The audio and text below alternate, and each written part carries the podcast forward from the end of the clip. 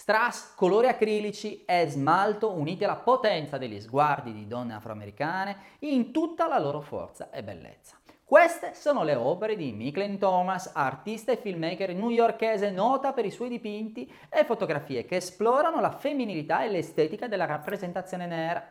Fortemente ispirata dalla storia dell'arte e della cultura popolare, la Thomas porta nelle sue opere una visione contemporanea della sessualità e del potere femminile.